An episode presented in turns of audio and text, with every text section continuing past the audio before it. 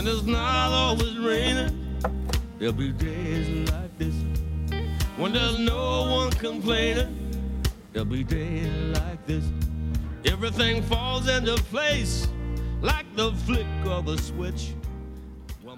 大家好，欢迎收听商业摄影聊聊天，我是老陆。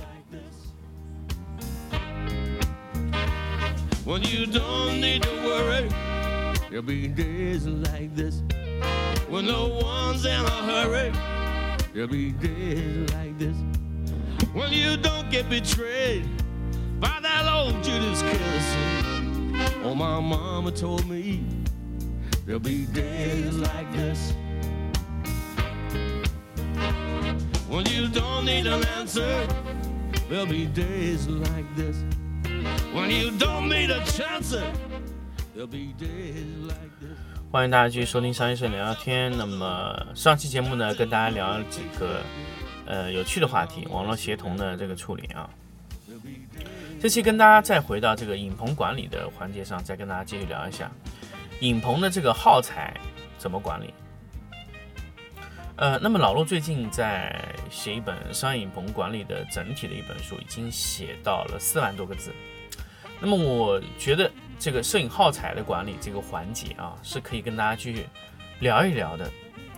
那么，摄影的耗材管理其实是我们在呃很多的摄影的运作环节中，它无空凭空损耗非常大的一个环节。所以在这里呢，想跟大家分享一下我在这个摄影耗材的这块内容上呢，跟大家去说一说。首先呢，摄影耗材呢。分为两类，在摄影棚里面，一类呢叫灯光耗材。灯光耗材呢是用在这个灯光系统上面的，这有一块耗材。第二块呢就是我们的影棚，呃，可以说是一些造景耗材，比如说我需要一些场景上用的一些耗材，那么这一类耗材，这两类耗材，呃，费用都很大。在正常的情况下，费用都很大。第一类呢叫灯光耗材，哪一些东西呢属于耗材啊？我们去考虑了很多。灯光耗材里面，泡沫板是我们在摄影棚内用的非常多的泡沫板的一个一一一个类型的灯光耗材。板材类，比如说泡沫板、KT 板，这种都是属于耗材，因为它会长时间去。去去使用更换，而且它有周期性。那么什么叫耗材？耗材呢，就是说只要你的这个这个这个使用的这个东西啊，它有明显的时效性，而且它会呃频率会非常高，比如说半年、几个月就要更换一次的，这种就属于耗材类的啊。那么显然这个泡沫板和 KT 板是属于耗材之类的啊。第二类是什么呢？灯光类的、灯泡类的。那什么灯泡呢？造型灯泡。那么当然大家知道，LED 也是一种造型灯泡。LED 的灯泡呢，我们就不属于耗材。为什么呢？LED 的通常它使用周期都有两年以上，一般两年内更坏掉以后，这个灯泡是可以维修的啊。所以我们不会为这个掏多掏一毛钱。但是那一类的灯丝类的灯泡啊，我们比较传统用的，比如三百五十瓦、六百五十瓦、一百五十瓦、两百五十瓦啊这种类型的造型灯泡，我们都是属于。灯光类的耗材，如果这种灯泡是属于要更换的情况，都是属于耗材啊。还有一种什么呢？控光的一些附件。什么叫控光的附件呢？铝箔，大家知道，呃，Rosco 的有一种黑色的铝箔，这种是属于灯光耗材类的。硫酸纸是属于灯光耗材类的啊。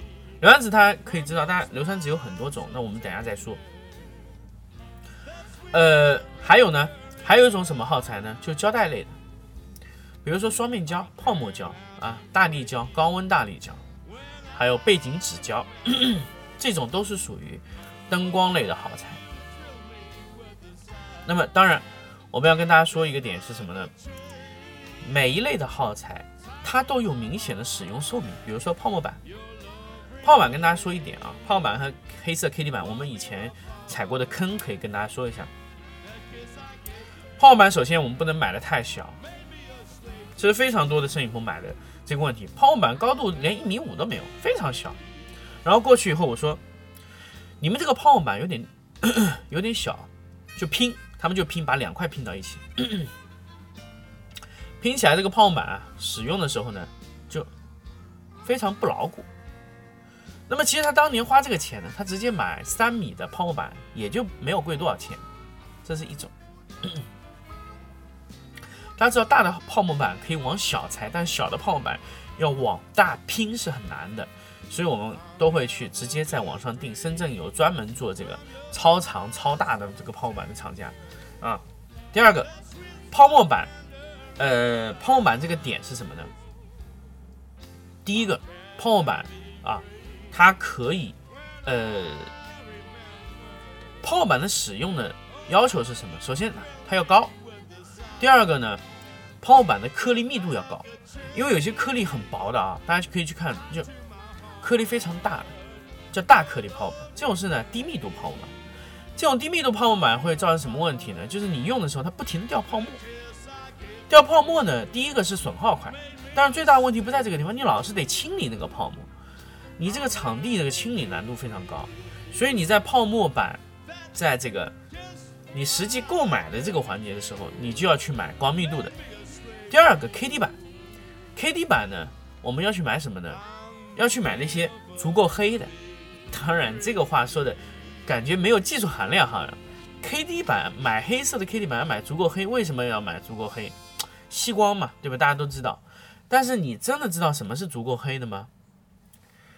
很多泡沫板拿回来以后，它不覆膜，不覆膜的黑色 K D 板看上去有点像灰色的，所以它的吸光性就很差。如果我们要把这个黑色 K D 板作为一个背景拍的时候，它拍出来就是灰色的。为什么呢？因为它这个 K D 板就是灰色的，所以我们基本上买 K D 板需要对方寄样品过来给我们看，我们再选择买哪个 K D 板。一旦选择以后呢，你后期买的时候就很方便，就跟他跟他说，哎，我要这个型号就可以了。但是前期的 K D 板和泡沫板一定要选择寄送样品给你看一下啊，然后告诉他你要明确的尺寸。KT 板最大尺寸是两米四乘一米二，泡沫板最大的尺寸是三米乘一米五啊。K 呃泡沫板有三米乘一米五的，有两米八乘一米五，两米六乘一米五，两米四乘一米五，有两米乘一米，还有一米乘一米，这都是可以选择，你完全按照你自己的需求。那么我们泡沫板有时候，如果我们泡沫板需要变成黑色的怎么办呢？呃，很多朋友说，那我把 KT 板贴上去就好了吗？但是我告诉你，这个成本是很高的。如果你的泡沫板直接贴了黑色的 KT 板，那么一张黑色的 KT KT 板，你要贴满一个泡沫板，是贴不满。大家知道，两米四还差六十公分，也就是说你要一张半盘子才能贴一块。也就是说，我两块泡沫板贴黑色的话，就是需要用到三块泡沫，三块 KT 板。大家知道，一张 KT 板两米四的 KT 板要将近六十五块钱。那么这个成本是很高的，也就是说我用一块贴一块黑色的这个泡沫板，背面贴黑色 K D 板的话，我成本就要花了多少钱呢？九十块钱，将近一百块钱。但是我们会用什么呢？我们会用乳胶漆直接刷黑色在后面，那这个成本非常低，用色浆就可以了。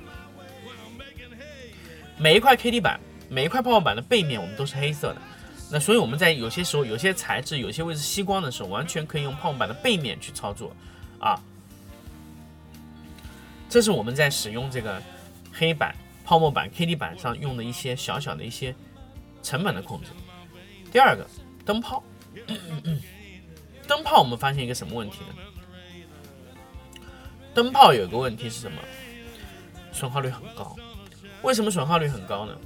因为他们在这个用灯啊，快速的摇晃灯头，这种灯丝类的灯泡最怕的就是。在点点亮的情况下，摇晃灯头很容易造成这个灯丝烧断。也就是说，你不管买多贵的造型灯泡，只要你在拍摄的环节中灯没有关闭的情况下，移动灯头都有可能造成灯丝烧断。所以我们在实际的操作环节中啊，我们会尽量减少这一类的移动。啊，还有一种呢，就是这个灯泡摔破，摔破这个情况很多。那么摔破这个情况呢，我们到现在为止没有特别好的解决方法，只有让他拿着造型灯泡的盒子出这个道具间，然后再去安装。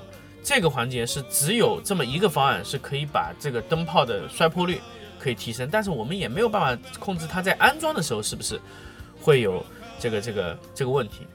第三个，我们后面发现啊，灯泡烧坏的时候它都有一个鼓包，那这什么原因造成的？这个原因造成非常简单，就是你在安装造型灯泡的时候没有用手套把这个造型灯泡安装以后啊，把表面的油脂擦掉。啊，为什么油脂会造成这个情况呢？其实，如果大家了解一点点这个物理知识，就知道，因为油脂残留在这个灯泡的表面，它在局部的这个位置啊，油脂会造成额外的这个灯泡鼓起、鼓包。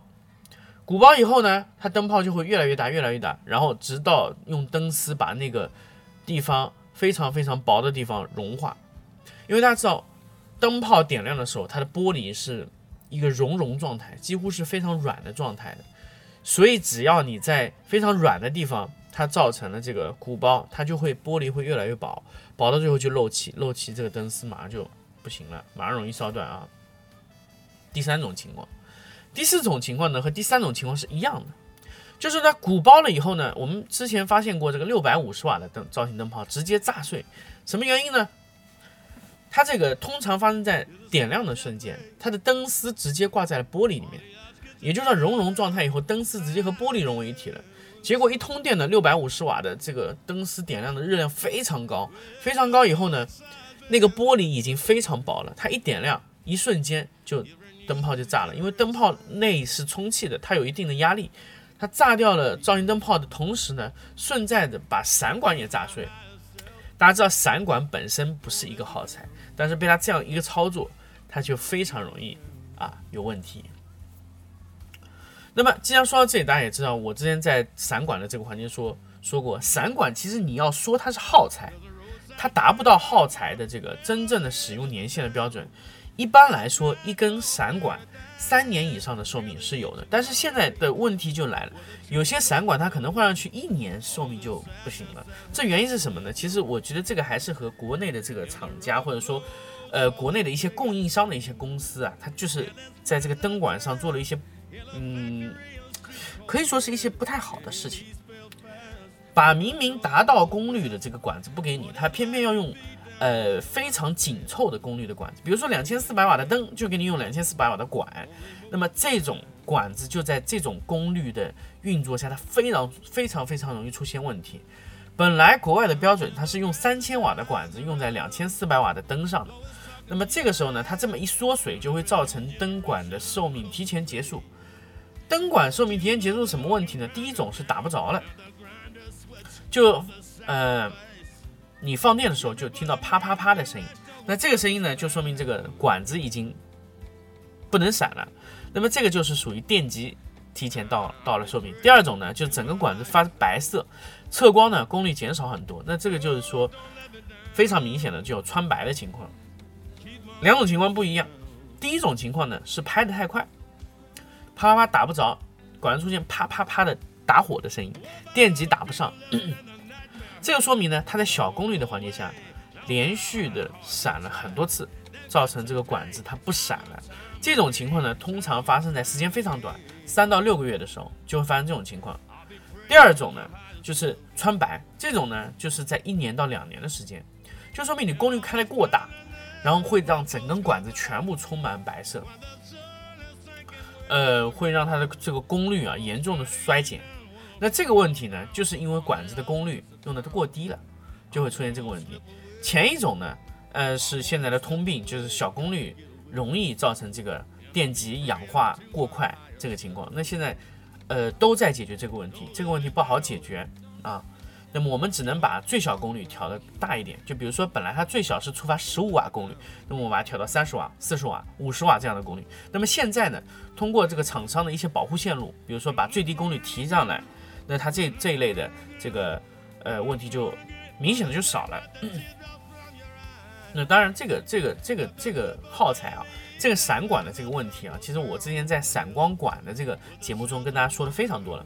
所以大家如果真的要了解这一块内容，可以直接去听那期节目，在这边我们就不再去再说一遍了。那么说完灯泡的问题，那我们再来说一说这个铝箔。铝箔这个耗材啊，确实是一个呃，可以说是一个非常纠结的耗材。这耗材呢，有些人认为它是一次性的，所以导致他用过以后呢就扔了。但是大家知道，一卷铝箔是很贵的，一卷铝箔六百多块钱啊。Rosco 铝箔，那国产的我没有用过，国产的铝箔它耐高温的性能是会差一点。那么铝箔的耐高温性能差在哪里呢？就是你揉好以后，有些铝箔国产不太好的，它会马上变软，因为你的照明灯它功率大了以后啊，因为铝箔通常是把这个灯泡裹得非常严实的，只让它出去一块啊，它而且是黑色，它非常容易烤软。它温度一高就软了，那么进口的 Rosco 呢，它就会刚性会非常好。那我们用过几次国产啊，就没有用过，大部分用的是这个进口的，所以它费用非常高。那么你在用的时候，这东西大家知道，它绝对不是一次性的用用用用用处啊，它可以多次使用。所以你们把它用完以后呢，要拿下来，记得就是要拿下来放回原处，下次等待下次使用。你要不然你这个铝箔当一次性用啊，那你一卷可能就一个月就用完了，那你的费用太高了。所以我们在使用铝箔的时候是什么呢？我们要求我们的这个摄影棚内的人员是优先使用上一次的铝箔，而不要去从新的铝箔里反复抽出来使用，这样你的铝箔的使用率就会高很多啊。这是铝箔的一点。第二个呢，它的耐高温的胶贴，大家知道，你这个铝箔它贴在这个灯头的罩子上，灯头罩是非常热的。那么现在有两种。呃，胶带纸，一种是日本产，呃，叫四缸还是一个什么牌子啊？它这个呢，它只能承受两百五十瓦左右的造型灯泡的热度啊，LED 没问题，LED 我们今天不讨论，两百五十瓦左右的这个灯丝的亮度，这个热量它是可以承受。但是如果你比较温度比较高，比如三百五十瓦、五六百五十瓦这样的照明灯呢，那我们就没办法用这种这种这种。这个这个大力胶了，我们就必须要用一种，呃，美国的叫 Graff Gaff G A F F 的这种这个耐高温的这个胶带纸。这种胶带纸呢，现在国内买不到，只能从 B N H 上面去买，呃，好像是四百多块钱一卷吧，比较厚，可以用很久，呃，它的粘性也非常好，呃，它如果你这个胶带纸保护的好，可以用两次，保护的不好就是一次，那么。这种胶带纸呢，就是你粘上去以后，你如果不撕下来，长期的粘性都非常好，哪怕温度很高，它温它的粘连性也很好。但是如果你温度特别高，它也不行。只要不是这种超过六七百度的都没有问题啊。那我们在用这种胶带纸的时候呢，我们一定要注意，就是千万不要把这些能就是不不热的这个灯啊，你也用这种胶带纸。你可以两类胶带纸一起用，比如说四缸的。和这一类胶带纸可以同时用啊，这两种混着用，这样你的耗材损耗率就会很低。还有一种呢，叫什么呢？背景类的胶带纸，那一类背景类的胶带纸啊，它就是呃，可以说背景类的胶带纸，它是你多便宜就买多便宜，只要保证它不粘胶就可以了。国产的也可以，那一类胶带纸呢，因为你不需要它有耐高温性能，所以它就你能买多便宜就买多便宜。所以这三类胶带纸呢，其实在你摄影棚是同时可以存在的，只要你需要这三类的效果，要耐高温的、中度高温的和超高温度三类啊。那么再高的、很高很高的温度呢，我们没碰到过。基本上那个美国呢，GAF 那个就可以完全可以搞定，在 BNH 上就可以买到。呃，超过六百度就不行，低于六百度就可以。那个日本的呢，基本上就是两百多度就不行了。所以我们就是按照我们。呃，实际的这个情况去买你的这个胶带纸的情况啊。当然，你如果你用 LED 的灯，那你就非常简单，只要买四缸就可以。四缸胶带纸很便宜，四十几块钱，二十多块钱，它是二十八还是四十块钱就可以买到一卷，非常便宜。呃，这一类的胶带纸，如果你在用 LED 的话，你就。完全不需要花那个四百多块钱去买那个美国的 Gaff，但是大家知道 LED 现在的问题很多，所以它现在灯头的散热啊这些问题没解决的情况下，大其实大家知道现在大部分的灯头大功率的都是采用这个呃钨丝形状的。好，那么大家知道了，刚才听到其实就是 LED 就是能解决你在摄影棚内很多的耗材的问题，是吧？LED 如果更换了，那你灯泡就没有耗材问题。那没有灯泡炸裂的问题，那么 L 你的灯管的损耗率在那个环节上就可以减少一部分啊。呃，这个比如说你这个叫什么？你的这个铝箔，你的这个铝箔你可以用国产的，因为它不会耐高温了嘛，它不热了啊。铝箔这是一块你可以便宜了。那你的耐高温的胶带也不需要很贵了，你只需要买日本的这个就可以了，也很便宜。所以在这一整个灯光耗材的环节都可以便宜下来。但是 LED 的灯头本身的稳定性不如这个，嗯，钨丝灯，所以这个现在还是一个呃亟待解决的问题。这个我们不需要考虑，我们现在只需要考虑，呃，我现在跟大家说的耗材不同的分类啊。还有一类灯光耗材是什么呢？保险丝。保险丝大家一定要注意，保险丝有很多种，呃，大家可以去买非常多的保险丝啊。保险丝是这样。就是你如果说去买保险丝呢，你尽量去买和原厂是一致的保险丝。呃，我非常不建议大家去买什么保险丝呢？就是那个管状的保险丝，就是里面是一根丝的那个保险丝啊。第一个它不准确，它熔断的电流不精确，这是第一点。第二个，这个熔断时间它非常长，也就是说，比如说你快速充电，它很容易，呃，它这个熔断时间过长。它就会给你整一个系统就会多一点的呃不安全因素。我们一定要去买什么呢？白色的陶瓷保险丝，那种保险丝的熔断速度会比它快很多，它会快速瞬间熔断，它的熔断时间会比那个呃这个这个这个管状的一根丝的保险丝熔断几乎要快十倍以上。那么还有一种呢，超高速保险丝，那种超高波速保险丝呢就可以瞬间熔断。这个熔断速度呢是陶瓷保险丝的一百倍，也就是说是那个的一千倍。但是这一类的保险丝的价格会相对于比较高。如果你的设备不是特别优秀、不是特别贵的情况下，你不用买那么贵的，你可以买陶瓷保险丝。陶瓷保险丝的价格和这个管状保险丝的价格几乎差不多。所以这个保险丝这个环节呢，我们呃如果后期有时间，我们跟大家聊聊保险丝这个问题。那么说完了灯光这一类的耗材，那么还有一类呢，就是。你的背景类的耗材，背景类耗材很简单，比如说你有这个呃背景纸啊，比如说你有背景胶带啊，还有一些背景的造景器材啊。那个我们来说说，首先背景纸，背景纸呢其实就是简单来说，我们快速的过一下这个话题啊。背景纸呢其实和无影墙的这个关系是很多的。背景纸如果你使用率很小，如果你在室内用这个背景啊，比如说白底，你使用率很低的。那你完全可以用背景纸，因为背景纸的成本是固定的，每次可能你用的好，可能每次就六十多块钱。但是无影墙不一样，如果你用的少，你成本非常高，你可能要几百块钱用一次。但如果你无影墙用的非常多，你只要几十块用一次。背景墙我们按照最最最小最小的这个成本损耗，我们算过，如果你的后期。使用到一年、两年这样的状态啊，你的背景墙的成本可以忽略，基本就几块钱用一次，这个成本非常非常便宜啊，而且它的效果会比背景纸好，因为背景墙是固定的嘛，它不会晃动，背景纸会晃动，它如果你如果拍摄有些风啊这些状态的话，就很难拍。所以这个背景纸的和背景墙啊，这个这个成本是在那里摆着的。那么背景墙和背景纸的唯一区别什么呢？背景纸可以选择多种颜色，但背景墙就很麻烦。所以我们会在什么呢？我们会在实际的拍摄中呢，用有色背景纸和白色背景墙啊、无影墙这样的情况会用的比较多，是我们在实际的这个使用拍摄的环节中用的非常多的这个情况。还有一些呢叫造景耗材，比如说有些客户他喜欢一棵树啊，他一棵树怎么办呢？那这个树呢，它用的非常少，那这个也属于耗材啊。那如果这个耗材是一次性的，那完全可以跟这个客户去说要要这个费用。那如果你这耗材可以反复使用，当然你也可以跟客户去要求客户支付其中一部分的费用。